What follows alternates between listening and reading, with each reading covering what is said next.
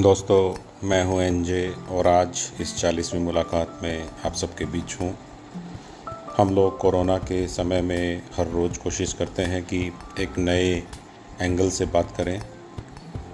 कोई नया एंगल तो मैं नहीं कह सकता, लेकिन शायद आज मेरा मन है कि हम लोग एनकरेजमेंट पे बात करें, दूसरों को प्रोत्साहित करने पे बात करें। एक फ़िल्म आई थी तारे ज़मीन पर, आमिर खान की, मुझे बहुत पसंद है। शायद आप लोगों ने भी ये फ़िल्म ज़रूर देखी होगी। उसमें आप जानते हैं कि एक बच्चे की स्टोरी है, जिसे उसके माँ बाप समझ नहीं पाते और वो ये बात समझ नहीं पाते कि वो एक अलग तरह का बच्चा है और उसे सही तरह का प्रोत्साहन नहीं दे पाते हैं और वो उससे वो एक्सपेक्ट करते हैं जो एक नॉर्मल बच्चा करता है। और जब वो वैसा नहीं कर पाता है तो इस वजह से वो बच्चा वैसा नहीं बन पाता है जैसा वो बन सकता था। और उसी फ़िल्म के एक डायलॉग में आमिर खान कहते हैं कि किसी गाँव में जब गाँव के लोगों को किसी पेड़ को गिराना होता है या उसे मारना होता है तो वो कुलाड़ी का इस्तेमाल नहीं करते। वो उस पेड़ के चारों तरफ़ खड़े होकर उस पेड़ को बहुत सारी गालियाँ निकालते हैं।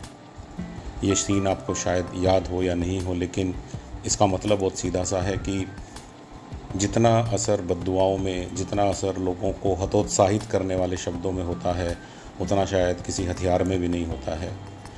अभी लॉकडाउन खुलना शुरू हुआ है। बहुत सारे यंगस्टर्स बहुत सारे लोग जो अपनी जॉब खो बैठे हैं या खोने के डर में हैं, वो कुछ नया सोचने लगते हैं।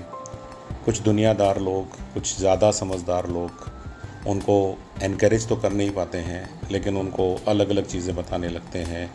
जिससे कि उनका हौसला जो धीरे धीरे बनना शुरू हुआ होता है, वो डोल जाता है। मैंने सोचा है कि मैं तो स्टार्टअप करूँगा। मैंने सोचा है कि मैं इन्वेस्टमेंट करके इस बिज़नेस में पार्टनरशिप करूँगा। मैंने सोचा है कि मैं ई प्लेटफॉर्म पर जाकर फ़लानी चीज़ शुरू करूँगा। बड़े उत्साह के साथ एक व्यक्ति ये बात किसी साथ वाले को बताए और बदले में वो व्यक्ति उसको एनकरेज करने की जगह डिस्करेज करने लग जाए कि नहीं नहीं, अभी तो कोविड नाइन्टीन पूरी तरह गया नहीं है, अभी तो ये है, अभी तो वो है, कैसे विश्वास करोगे? देखिए, दुनिया में कोई भी बिज़नेस जब नया शुरू किया जाता है तो डेफिनेटली पहले से उस बिज़नेस से संबंधित लोग वो चीज़ और वो सर्विस प्रोवाइड करा रहे होते हैं। उसके बावजूद एक नया प्रोडक्ट मार्केट में आके कामयाब होता है, एक नई संस्था खुल के अपनी सर्विसेज़ दे पाती है। पुरानी चीज़ें चलती हैं, उसके बावजूद नई चीज़ों के लिए स्पेस बनता है, क्योंकि आपको अपने लिए वो स्पेस क्रिएट करना पड़ता है। और पोस्ट कोविड नाइन्टीन पीरियड में भी कोरोना के जाने के बाद भी लॉकडाउन के जाने के बाद भी, ये नियम बदलेगा नहीं। तो इसीलिए कोशिश करें कि हम जिन लोगों को जितना ज़्यादा इनक्रेज कर सकते हैं, उनकी मदद कर सकते हैं रिसर्च करने में मदद करें टाइप करने में मदद करें फाइनेंशियली नहीं तो कम से कम इमोशनली मदद करें, लेकिन उनको इनक्रेज करें। महाभारत का एक किस्सा मुझे लगता है कि इस सिचुएशन के लिए बहुत ही एप्ट है, बहुत ही सही है। आपको याद होगा कि जब महाभारत का युद्ध शुरू होने वाला था तो कृष्ण भगवान, जो कि पांडवों की तरफ़ से थे और अर्जुन के सारथी बने थे, उन्होंने शल्य, जो राजा शल्य थे, हालाँकि वो पांडवों के रिश्तेदार थे, लेकिन किसी वजह से ऐसा बैठा था कि उन्हें कौरवों की तरफ़ से युद्ध लड़ना पड़ा था तो उन्होंने, क्योंकि वो बहुत अच्छा रथ चलाते थे तो बहुत अच्छे सारथी बनने की उनमें कैपेसिटी थी। तो वो कर्ण के सारथी बने थे। और जब वो कर्ण के सारथी बने थे तो कृष्ण भगवान को जब ये पता चला तो उन्होंने राजा शल्य से एक ही बात कही थी कि मुझे आपसे केवल एक ही चीज़ चाहिए। आप और कुछ करें नहीं करें, लेकिन अगर आप एक ही चीज़ कर देंगे तो पांडवों को बहुत बड़ी मदद हो जाएगी। तो राजा शल्य ने पूछा था कि क्या?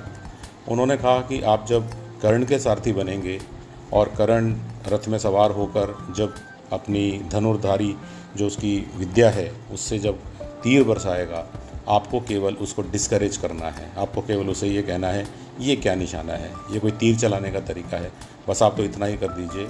राजा शल्य ने खुशी खुशी हाँ कर दी थी और उन्होंने ऐसा ही किया था और जो वीर कर्ण जो कि बहुत बड़े एक धनुर्धारी थे, वो बहुत ज़्यादा डिस्करेज हो गए थे, क्योंकि लगातार राजा शल्य उनको टोकते रहते थे। और इधर अर्जुन के सारथी के रूप में कृष्ण भगवान हमेशा उनको सपोर्ट करते थे कि, अर्जुन, ये करो, अर्जुन, ऐसे करो, तुम बहुत अच्छा कर रहे हो। और आप देखिए कि इन दोनों सारथियों के नेचर के फ़र्क की वजह से युद्ध में बहुत बड़ा फ़र्क पड़ा था।